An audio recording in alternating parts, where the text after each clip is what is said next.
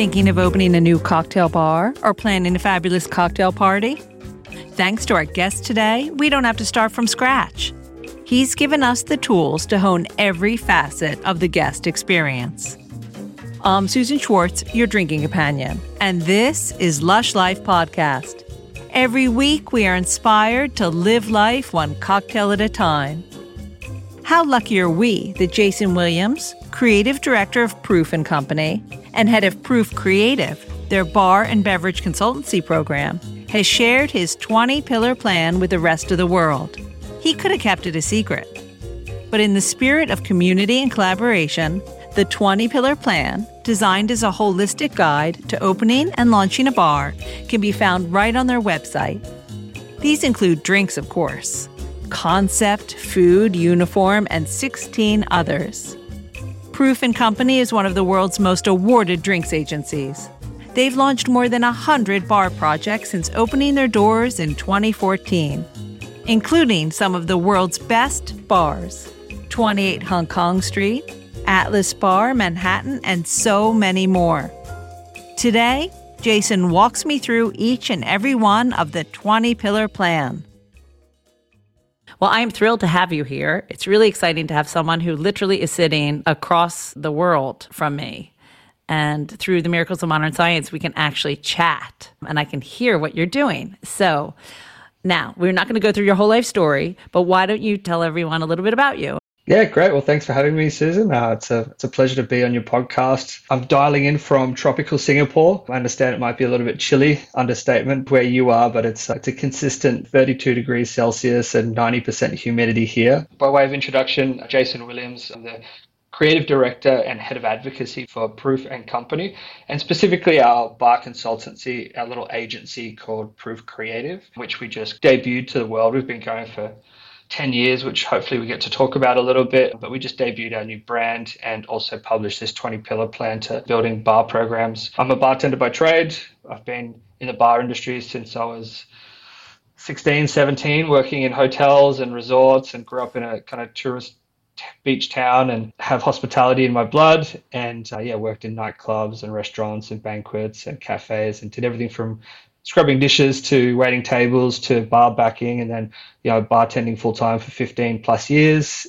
Worked in a bar manager capacity brand ambassador capacity for you know some of the world's biggest brands in australia. This is all in australia by the way obviously love what I do and just went up the ladder, so to speak. Never really had a career plan or anything like a lot of people in our industry do, but just just threw myself into the, the career and the lifestyle and went from, you know, managing bars and working as a brand ambassador to more beverage director roles for larger companies in Australia across dozens of different sites. And then in 2015, I moved to Singapore. A good friend of mine, Zdenek Kastanek, and Paul Gaby uh, recruited me to head up this consultancy model that was part of, that is part of our distribution model. So Proof right. and Company is a spirits distribution business, Asia Pacific wide business, and I was brought in to kind of firm up and give more structure and then grow the the bar consultancy part of the business. And I've been doing that for almost seven years, among many other things.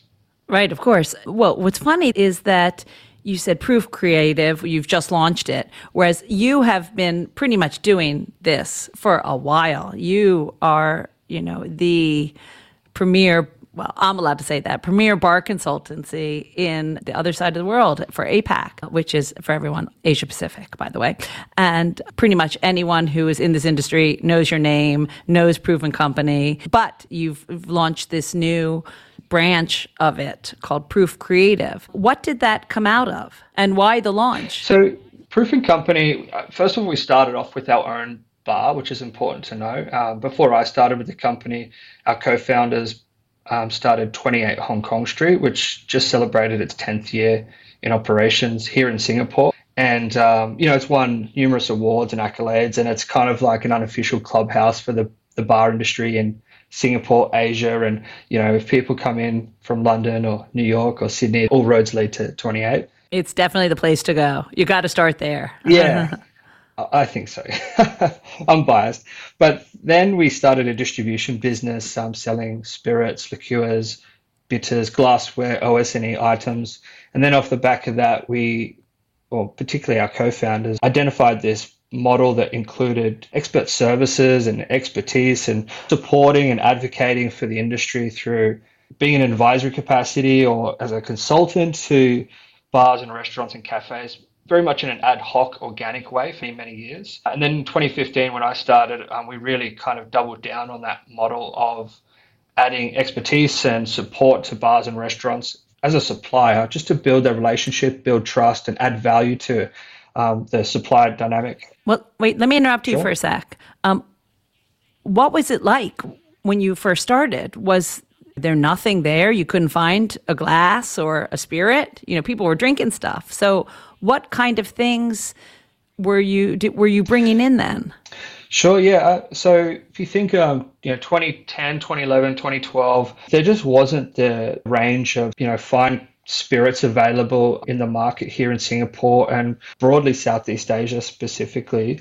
You know, it was a lot of Tiger, a lot of Smirnoff, Bacardi, there just wasn't these craft brands or the more artisan brands. And so, you know, our co-founders kind of recognized that and decided to, to start a business to bring these beautiful spirits and liqueurs from around the world. Now, were there local ones that people were drinking instead, or there just wasn't anything? No, now, definitely not. Uh, do you think that you kind of drove the market for people wanting it because you brought them in, or did you feel that there was more of a demand for those things, people were getting more knowledgeable about cocktails.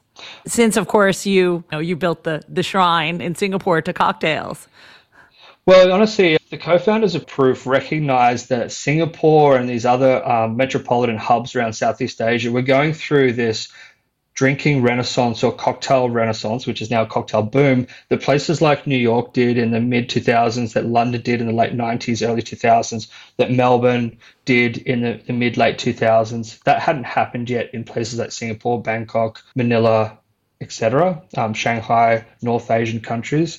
And so they recognized that, that you know, 2011, when 28 opened that there was, you know, a high degree of investment. There's a, an internationalized community in Singapore. There's a huge culinary culture in Asia, so everybody wants to try new things. Um, and there was a big expat community that had we used to drinking at great bars in New York, London, you know, Europe or Australia. And so they recognized that, that there was a demand and the market did want to try great bourbons or these new gins that were coming out or you know, like mezcals or piscos and stuff that, that, that just wasn't in the market at the time. They wanted to open up a bar that celebrated these great spirits and cocktails and the the craft of the bartender, but then they couldn't get the spirits that they needed to do that. So they identified a commercial opportunity. And then our, our model as a supplier was always, you know, high degree of customer service, build relationships, and then add value through what we knew how to do, which is make great drinks, build great bars, design great drinks lists or cocktail programs, do heaps of training and education, get behind the bar and help them, put on events. And so our model as a supplier and as a business kind of developed into that. And that was the origin story of Proof Creative, which was the consultancy. And was it that the first person knocked on your door and said, you know, I really need some help? Did it kind of grow from there? And then you're like, whoa, wait a sec. Yeah, people need help. Um, I think it just happened. It happened organically um, it, it really was to start off with people like Zdenek Kastanek, Michael Callahan, uh, Joe Alessandroni, my predecessors, literally going into bars with a, a bottle of St. George Spirits or Four Roses Bourbon or Mancino Vermouth or you know another different product like that and walking into a bar and say, You haven't heard of this product. It's a little bit more expensive. It's actually kick ass. Can I get behind the bar and make drinks with it? And I can, I can help you do your cocktail list or whatever it might be required. So you were ad hoc brand ambassadors as well as bar consultants. Totally ambassadorial as well. Yeah. Uh, um, you know, our first big project was Manhattan, which should be about, about seven years old now. And so um, Proof is probably about nine years old. And so that organic support for the industry. Um, just happened all the time. We did a you know a bunch of ad hoc complementary consulting, although we never used that term. And then our first paid project, in which we started to develop the 20 pillar plan and really went all in, as in consultancy, was Manhattan. And then that's when I think Paul Spencer and Sneha, our co-founders, they really identified that there was value in this model of having bar consultants attached to a distribution business. And then I started in 2015, and it just kind of blew up from there. So let's talk about the 20 pillar plan. Sure.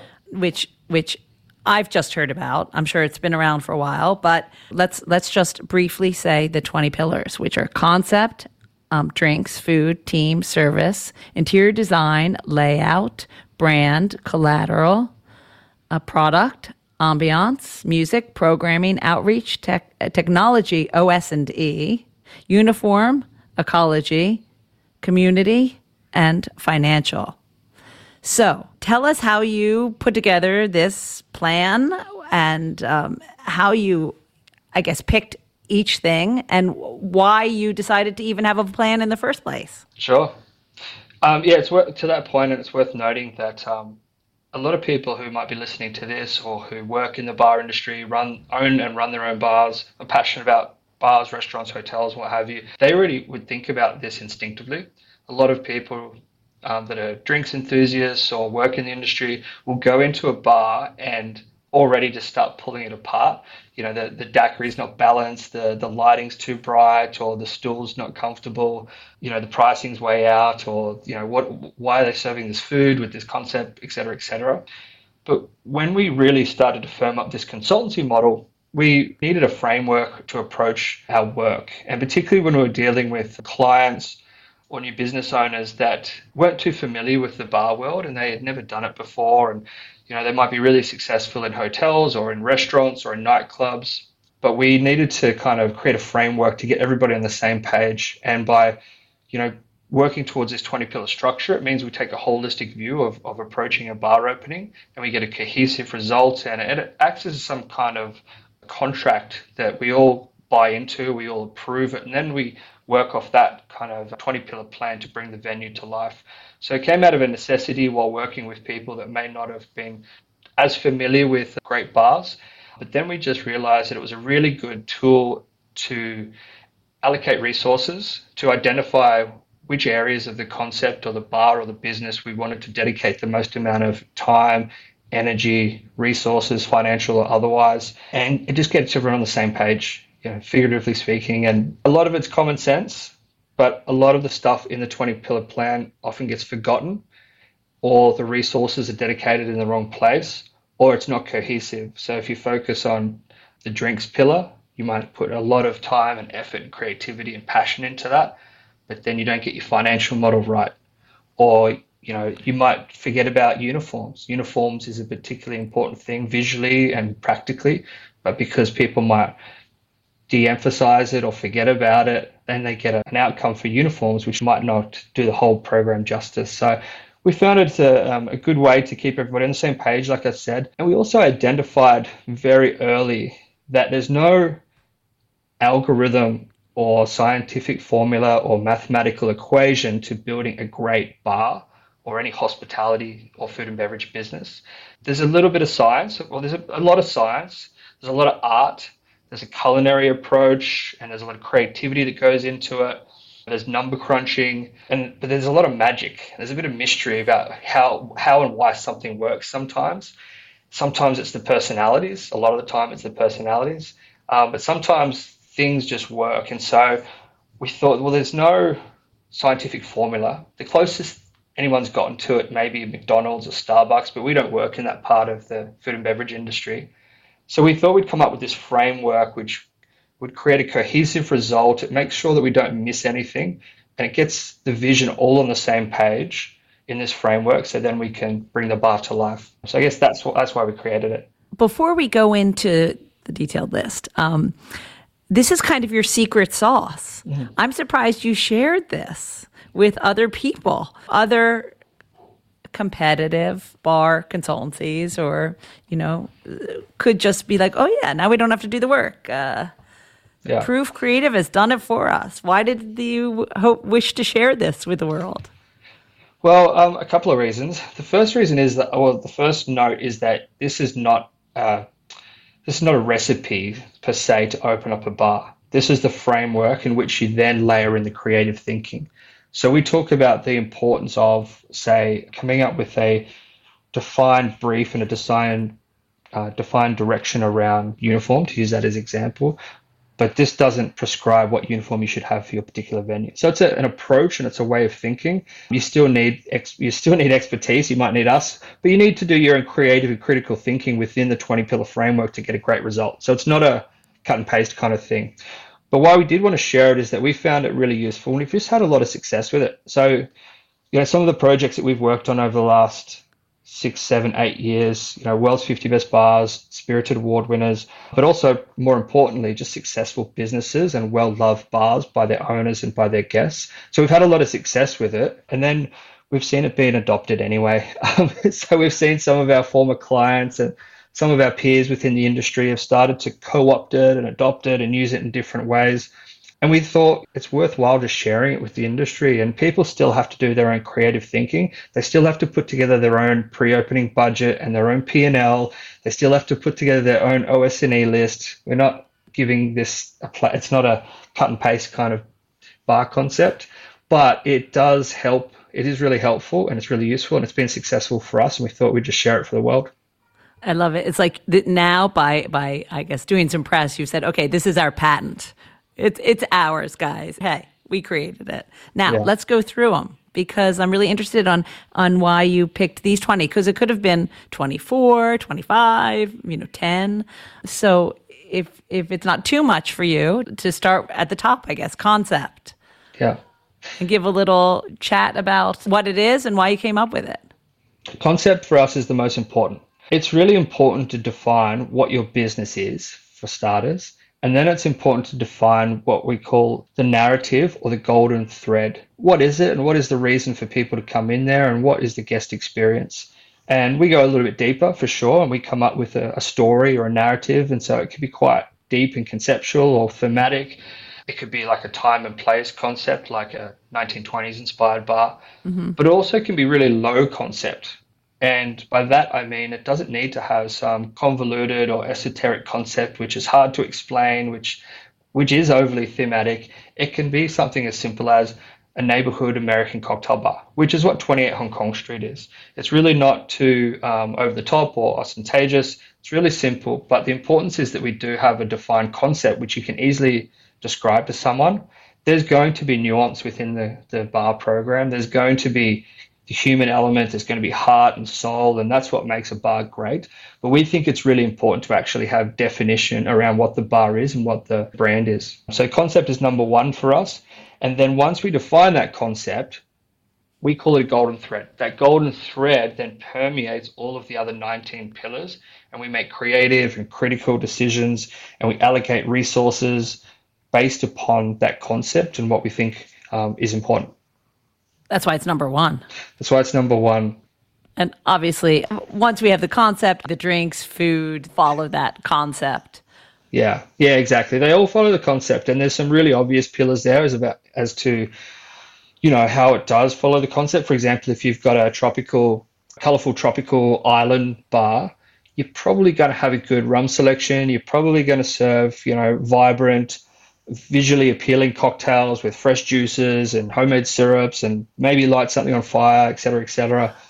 But you won't have 15 Central European vodkas. You won't have right. 15 vodkas at all. So, right. on a really basic level, it starts to create some parameters, and then you can get creative within each of those pillars. Now, yeah. interesting. Team and service are next. If you have a concept for you know, as you said, say a local American bar. How does that go to team and service? Uh, so, team, humans are, I think, the most important part of the business full stop. You know, the most amount of money goes into the interior design. We do lots of thinking around the concept, and, you know, it's a business, so you should put a lot of time into the financial model. But, you know, human beings, people, that's what people remember, and that's what is going to make or break your bar or your business. So, team addresses that. So we talk about what are the key placements, you know, what would be the ideal candidate for the bar. So for example, if it's a an American style dive bar, you probably don't need a mixologist as per se. If it's um, you know, if it's a if it's a cocktail bar, you do need a mixologist. And then we think about what are the key placements? Head bartender, GM, head chef, floor manager.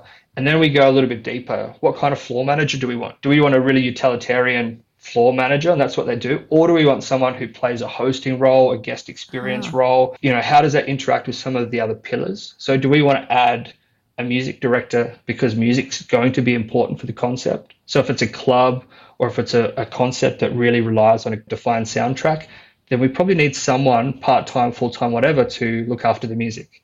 Right. Same with the, the, the food. If the food pillar is going to be elevated we need to invest more into a chef etc., etc. So yeah, team super important, uh, and yeah, creative thinking needs to be put into that to help bring the concept to life.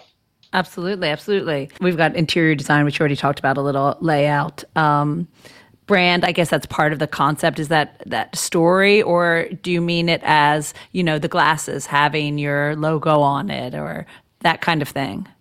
So yeah, we split up brand and collateral. So brand is um, for us is not just the not just the name or the logo or the typography, etc. It's actually goes a little bit deeper. We we def- do the brand go through a brand values exercise. We define uh, or help define what the, the values are of the brand, what the brand stands for. We do like a customer experience process. We talk about how a customer interacts with the brand. So they might hear about it word of mouth, or they might Google it, or they might come across the social media, and then all the way through to when they actually arrive at the venue, then they become a guest, that guest experience, and how the brand is being interacted with the whole time. And from that process and these brand values of the brand and also the values of the, the team behind the brand, we use all that plus, you know, mapping the industry and delving into the concept to then come up with the name, the, the visual identity, the brand guidelines, et cetera, et cetera. And we, we do a lot of the naming ourselves, but we love, we prefer to work with like experts. So that's the brand. and then collateral is how it's applied to, right. to OS&E or napkins. Okay, what is OS&E? We'll jump right there because I have no idea what that is. OS&E is a bit of a hotel's term, I suppose. It's operating supplies and equipment. So it re- refers to hardware in the venue, really. So glassware, mm you know plates, bar utensils, and then also you know equipment such as blenders or dehydrators and stuff like that. The actual stuff you need to make the things that you are you know giving to the guest. Yeah, exactly. And so there's yeah. creative there's creative decisions throughout all of these steps, and a lot of them might seem uh, a bit utilitarian decisions or a bit redundant to do creative thinking with some of these pillars. But you know, OS&E, for example, the, the kind of glass that you might use can really have a big impact on the guest experience and can help define what the concept is. So if you're in a, a dive bar, it doesn't really matter, but you still want like a classic dive bar beer glass and you might have a red cup or something like that. Whereas when you're in a cocktail bar, like a beautiful London hotel bar, you probably kind of have a nice tall London style coupe that's custom mm. designed and you know the psychology behind that and the feel of the glass and the weight of the glass really affects the guest experience. So there's creative decisions there. Plus if you want to do you know modernist culinary cocktails you're probably going to need some laboratory equipment like a rotovap or something like that. So particularly when there's budgets to be done and you're trying to get the concept across the line with someone and the bartender needs this equipment putting that creative thinking into the OS&E is super important also, I know this sounds completely utilitarian, I guess, that someone is actually going to have to wash that glass. So, you know, if you have the really, really fancy schmancy glass that's only hand, can only be hand washed, can't put it into the dishwasher, you got to have the money to have someone there to wash that special glass. And you can't just throw it, you know, knock it around or you'll be paying for a lot of them. Now, all right, so we got collateral. Now, community is interesting. Uh, what yeah. do you define community as?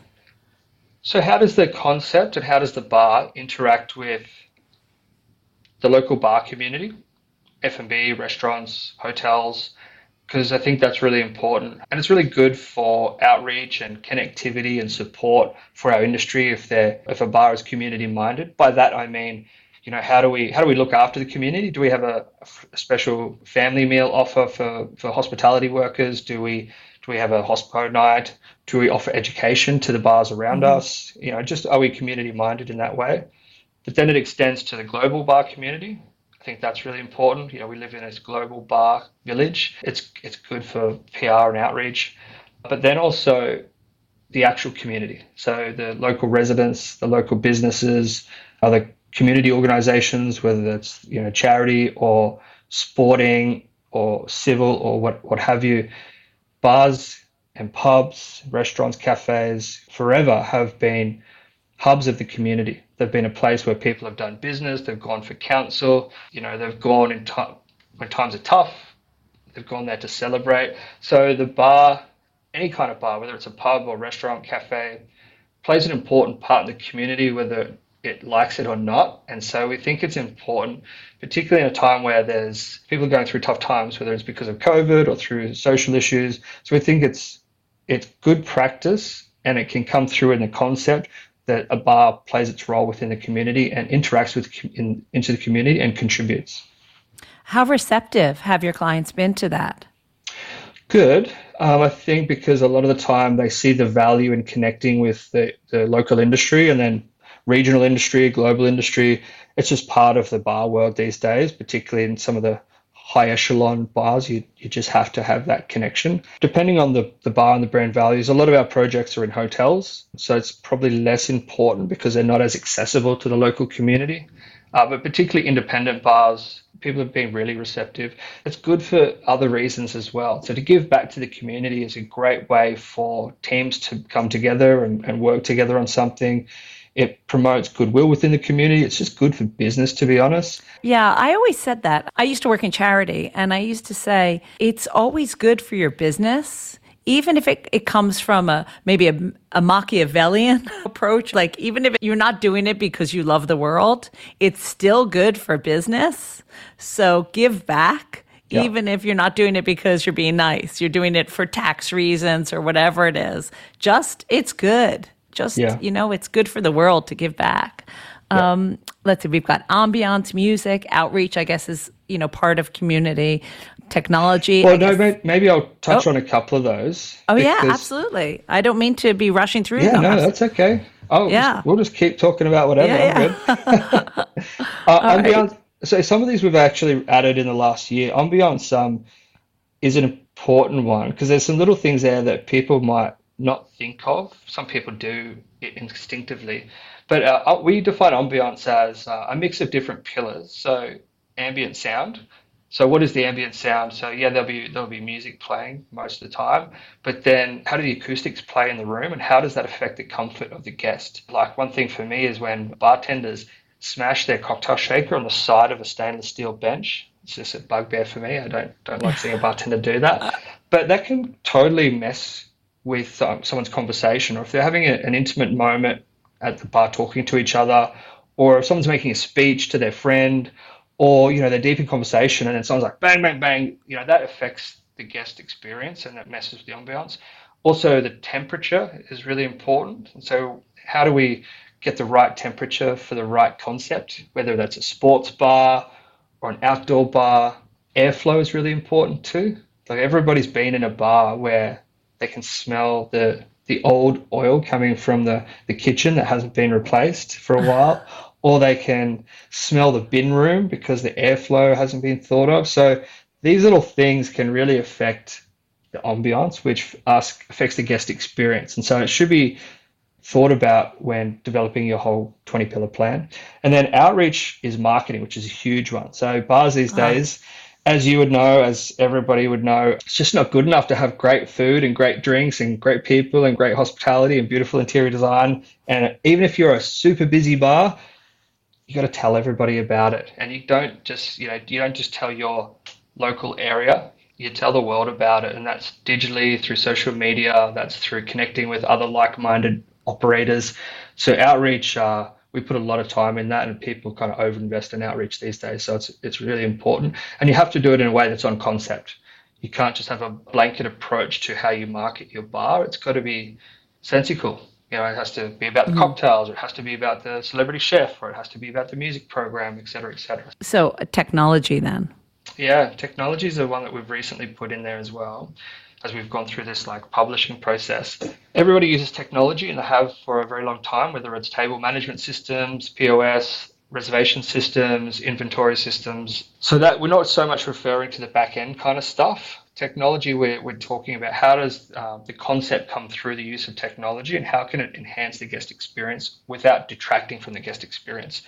I listened to another podcast with Will Guidara from Make It Nice. I think he has a different company now, but like Eleven Madison, Nomad fame. And he talked about using some technology in the venues. And he made the point, well, I've kind of co opted this point that we want to use technology. And it's kind of unavoidable now in the time of COVID when a lot of stuff has been expedited.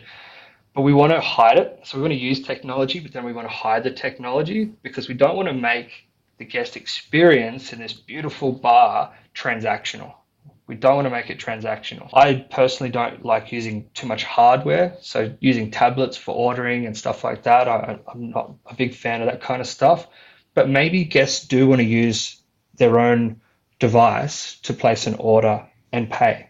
And if we can allow that and then focus on other areas of the 20 pillar plan to really enhance their experience and make sure they have a really fantastic time with their friends with the great drinks and the great food, then that's okay. So we need to think about clever ways to incorporate technology to make the guest experience more seamless so they can focus on the good stuff. And then some, some, some other elements of technology to even be really creative. And we've seen that through menu design, through COVID. We've got some great bars here in Asia that are doing some really, really cool, fun stuff with animated menus, not, not just QR codes with a PDF. Bars are now investing the money that they might have previously invested into their hard copy into the soft copy, which people are looking at on their smartphone. And that's animated or custom illustrations, um, storytelling, audio books, a lot of content being embedded into their menus, which people are looking at on their phone, but then also sharing their fr- with their friends across the world or looking at it when they get home. And then there's a bit of AR and AI that could be coming in. AI, even with things like music, curating the music experience or the soundtrack using AI, and then stuff like AR on cocktails and cocktail lists and stuff like that. So, yeah, the technology. I feel like a bit of a luddite sometimes when it comes to technology. When people close to me would say that, but we know that particularly being in Asia, technology is just being adopted before F&B world. And so I think it's good for bars to get ahead of what te- technology can be used in their venue to build in efficiencies, of course, but also enhance the guest experience and then layer on some creativity. Absolutely. And I would love to see an animated menu. That would be so mm. much fun yep. because yeah, I'm a little bit of a luddite. I miss my paper menu. But look, so many people who never used a phone before really mm-hmm. to do anything except call are now using it for menus, knowing what QR codes. I know my mom didn't know what a QR code was before COVID, and she's pretty hip. Just doing that automatically and knowing what that is. And being in Asia where technology is king, yeah. it must be really fun for those who do it to create totally new and things. We're just, yeah. We're going to see this, not a correction, but we're just going to see them just being integrated together because the collateral pillar for us includes the menu. And the menu is a beautiful piece of hard copy, tactile material that people can hold and look and feel and share with their friends and read it. We still love that. And it's a communication device and it's a calling card, and we still love beautiful menus. How does technology interact with that? It's probably going to go beyond just QR codes. And I'm the same. I think a lot of people QR codes have been around for ages, but there was this they were just this ugly looking pattern that you didn't really know what to do with.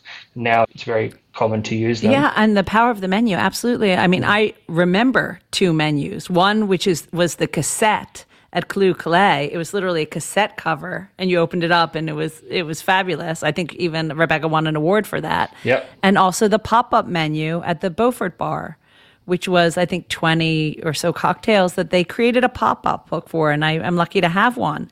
You do remember those great menus, at least I do, and keep them.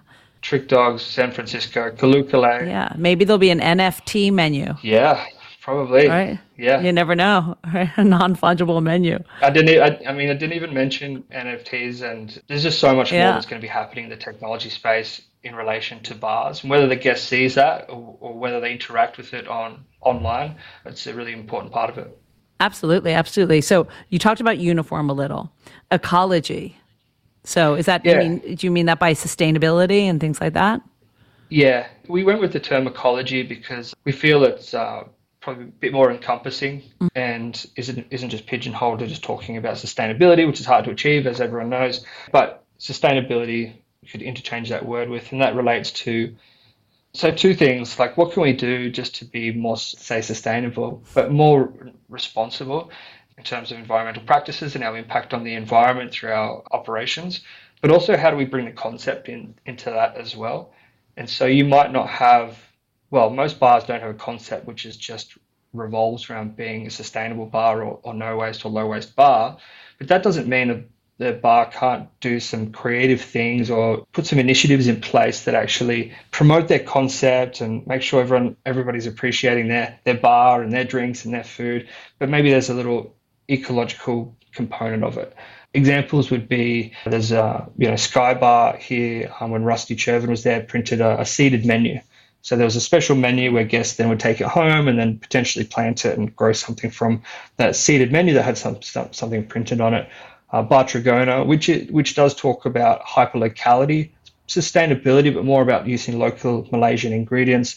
They have an adopt a beehive program. They have like a foraging experience where they take hotel guests or visiting um, industry friends out into the jungle to literally forage for ingredients, which they then take back and make cocktails. So those two little things promote the concept of the bar. So yeah, we think there's practical things that bars can do to minimize the impact on the environment, but then there's little creative things that bars can do to help with the impact on the environment as well. Absolutely. And last but not least, financial. Yeah, financial model uh, is obviously important for the success of the business. I personally don't think it gets talked about enough. It's not sexy, but particularly in the area of world's 50 best bars and all that kind of stuff, it just doesn't get talked about enough. Maybe it doesn't matter in this context, but uh, it does if you own a business, and it does if you have to report to a general manager or to shareholders or something like that. So, yeah, there's good practical thinking that needs to happen with budgets, pre opening budgets, capex budgets, and then obviously forecasting and a, and a P&L. There's also creative thinking that, that goes into that as well. And the dive bar example is a good one, again, because you might have cheap drinks, but you're going to sell more of them. So you're a high mm. turnover bar that does bar service, not table service. You cram people in pre-COVID, post-COVID, and you sell cheap beers and shots, but you sell more of them. So that's good. So you have to take that into account with your business model. A lot of the other pillars tie into that financial model. So layout is layout is one of the pillars. How many seats are you going to have? Are you going to do table service? Yeah, the size of the bar, the size of the drinks list, the kind of collateral you have. Do you have a big menu or a short menu? How many staff you're going to have?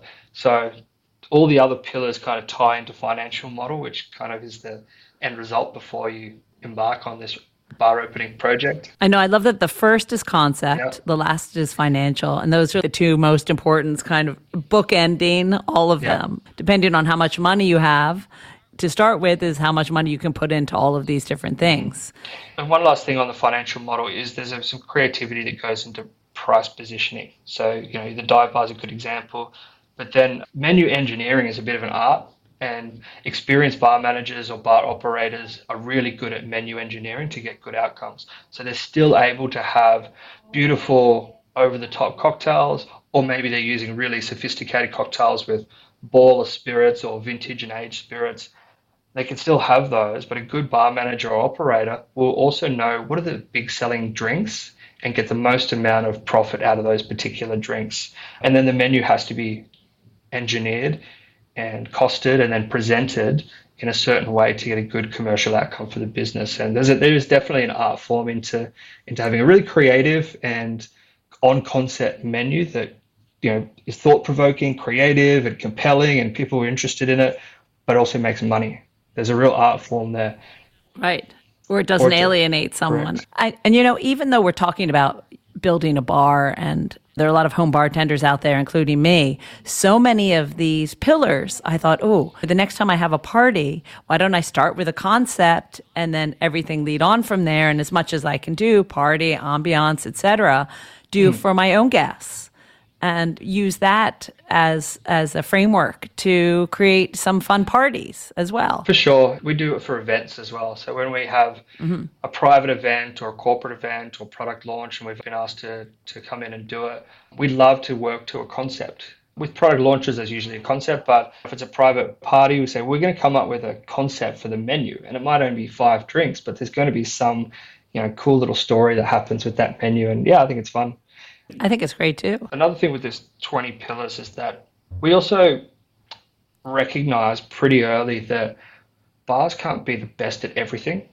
And we actually do identify four to six leadership pillars in which we should strive to be the best. Be the best in the city, be the best on the street, maybe if there's a lot of bars, be best in the city, best in the region, or best in the world. And if you dedicate and allocate resources to four, five, or six different pillars, you'll get a really good outcome, in our opinion. That's not, it's not to say that you shouldn't put really good creative and critical thinking into all of the other pillars, but we definitely prioritize some of them. And if you think um, of some examples, if you think Kulu Kalay, for example, they really invested creativity, time, energy, and money into their menu. So collateral for Kalu Kalay in our using our framework would be a number one pillar.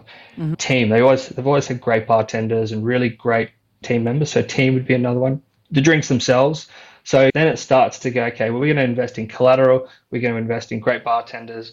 The drinks are going to be really creative and super delicious. Music, that might be a, a big pillar. And then probably service, because service is, is historically good there. So, yeah, we always identify which pillars to really double down on.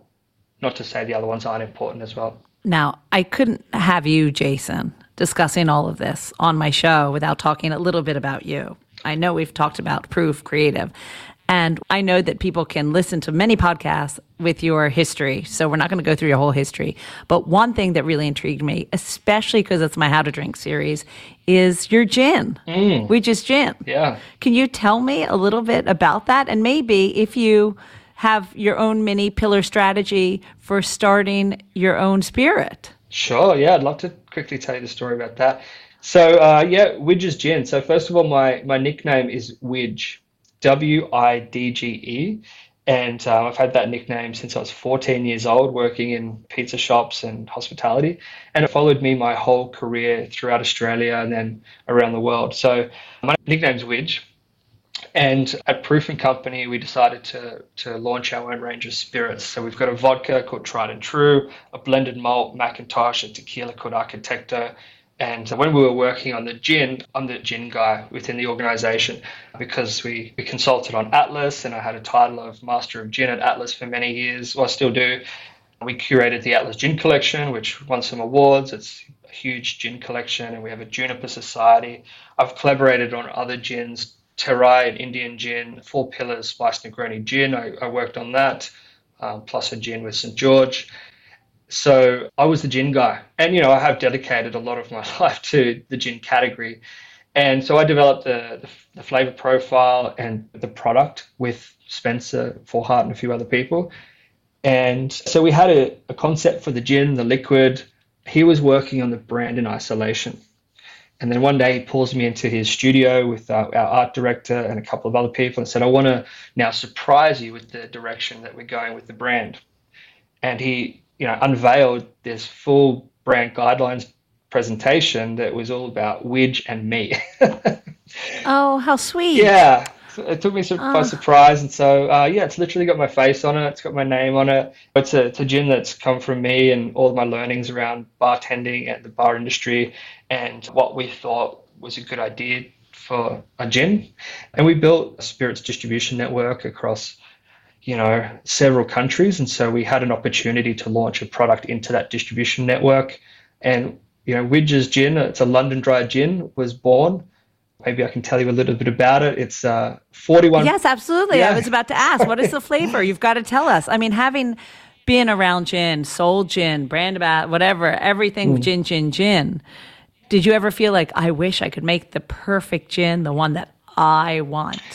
Yeah, I did. I was also surrounded by so much gin, and so, and I also knew how challenging it was to start a distillery and build a brand from scratch because I've got many friends that have done it are doing it. And during the process of Atlas, we literally were exposed to thousands of gins, thousands of gins. And so I've always had that in the back of my mind, but at the same time, I thought, you know, that's something that I'll do in my later years. That's something that I'll come to. It's amazing. You still liked gin.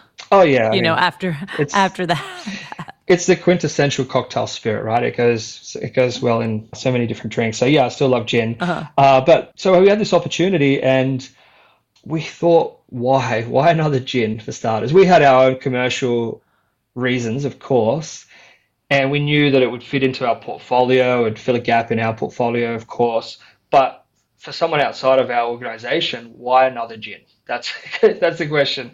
And so we thought, for me, it had to be a London dry gin, which meant it had to have, sorry, um, a good amount of juniper. So our particular recipe is about 70% juniper. But then I had to have another point of difference because I love Tanqueray, I love Beefeater, I love all the Sipsmith we worked with for many years. I love these gins. So what are we doing, right? We already have great gins. So then I kind of delved into it, and I've always been um, drawn to the flavor of orange, which sounds a bit weird, but in cocktail culture and food, and actually around us constantly, there's a lot of orange. I like to refer to it as like the vanilla of the citrus world because it's kind of everywhere. It's in cleaning products, it's in aromatherapy, it's in tea, you know, Earl Grey tea. It's in a lot of cocktails and all kinds of cocktails. So it's, it's in a margarita, it's in a white lady, it's in a Negroni, it's in a Martinez, you know, through the vermouth. So orange as a flavor, as an ingredient, as an aroma, as a chemical compound even, is in a lot of food and beverage, and particularly in cocktails. And so, and most people like orange. I actually haven't had anyone say I hate orange. And there's also different kinds of orange. There's like orange sherbet, there's orange peel, there's bitter orange, there's there's marmalade, there's fruit cereal that has it in there, and then there's sweet confectionery orange, and then there's all kinds of different oranges, bergamot, etc. And so we thought we'd play off that. And so Widge's gin has a what we call a, a big whack of orange, and we matched with that cardamom. And cardamom for me has this beautiful juniper and coriander seed like quality has high levels of alpha pinene, which is this chemical compound, this terpene that kind of brings out a lot of citrus and woody characteristics. So, juniper, coriander seed, cardamom with a big whack of orange, 41.5%. And it was specifically created to match up with orange flavors that go into some of the world's great cocktails. And more, more broadly, it was designed for classic gin cocktails like your gin sours like a corpse Reviver, also has orange white lady last word aviation 20th century it goes really well with those cocktails but then also a negroni hanky panky and martinez so i mean it, it's great in signature cocktails you play well play around with your own ingredients but it was specifically created for those kinds of cocktails Fabulous. I can't wait to try it. I haven't had it yet. Um, is it over here in, in the UK? Yeah, so we're being distributed through Mangrove. Um, and uh, and I know them. I'm going to tell them. I'm going to call Jude right now and say, "Where is my bottle? Hit them up. Where can I get hit it? Them up for well, sure. And then I'll feel like I'll, I know I'll know you even more oh. when I have when I've had a little a, a sip of you. I, that sounds weird, yeah. but you know what I mean. Yeah, I get it. I get it. or where I make a cocktail and I'll think of you. I think that sounds a little better than like a sip of you. I like right? it. Yeah. Well. I so appreciate you um, talking me through that. It was super interesting. And now I'll know when I want to start a bar, which has always been my dream, the 20 pillars. I'll start with you if I don't already call you and say, help me, help me, help me. Love it. We're ready. You know. Now, I always end my podcast by asking my guests two things. Uh, which is your top tip for the home bartenders. Okay, I want to try and think of something that you might not have heard before. Hmm. One thing that I, I always suggest to people is that don't be afraid to just whack anything that you find in your fruit and veggie cabinet into your gin and tonic at home. You know, a lot of oh. people will have some fruit, or maybe it's in their fruit bowl. Maybe they've got, you know, some apples, some some pineapples, some watermelon. I'm not sure about winter in London, but particularly on the equator, like where we are in Singapore, people generally will have um, some fresh fruit, don't just stick to lemon or lime in your gin and tonic or your gin and soda or your dark and stormy, whatever. Whack in a piece of pineapple, whack in a piece of watermelon. It's going to bring out some of those characters into your drink. So, yeah, it's not really a sophisticated tip for home mixology, but yeah, Oh, I love that one. No, it's a good one. No one's ever said that one before. So that's a great one. Now, last but not least, if you could be anywhere drinking anything right now, where would that be? It's a great question because I've been stuck in Singapore for almost two years now. So, oh, I loved Cuba when I went. So maybe drinking daiquiris or even just rum and some cold beers, kicking around old Havana, listening to music, smoking cigars, I'd jump at the chance to do that right now. I totally understand. Even though a lot of people would say, "Oh, I wish I could go to Singapore and try one of your bars," right? Yeah. Also, um, back to coming back to the climate, I wouldn't mind some dry, cooler weather. so maybe come to uh, London and have a drink at have a martini at Duke's or something like that. Oh, that's equally as good, definitely. Well, thank you so much for being here. I really appreciate you taking the time and being on the show today. Thank you. I appreciate uh, your time and thanks for everything. Sure. Thanks so much to Jason for being on the first episode of 2022. Now you have the tools to either open a bar or create one fabulous cocktail party. I can't wait to be invited. The first cocktail you might serve at that party? Could be our cocktail of the week. Our cocktail of the week is the Atlas Martini. Jason created this martini for Atlas Bar, currently 16th on the list of the world's 50 best bars. If you're in Singapore, do not miss it. So, just add to a mixing glass, filled with ice, 60 ml of London dry gin, 15 mils of Bianco or white vermouth, 2 dashes of orange bitters, and 5 dashes of champagne bitters. Then stir, stir, stir. Jason recommends long pouring the gorgeous liquid into your frozen martini glass. That means pouring it from very high above the glass. If you've never done this, practice using water beforehand so as not to spill any of your martini. If you don't want to play around, then just strain it right into your martini glass. Don't forget to garnish it with a lemon twist. You'll find this recipe, more martini recipes, and all the cocktails of the week at a where you'll find all the ingredients in our shop.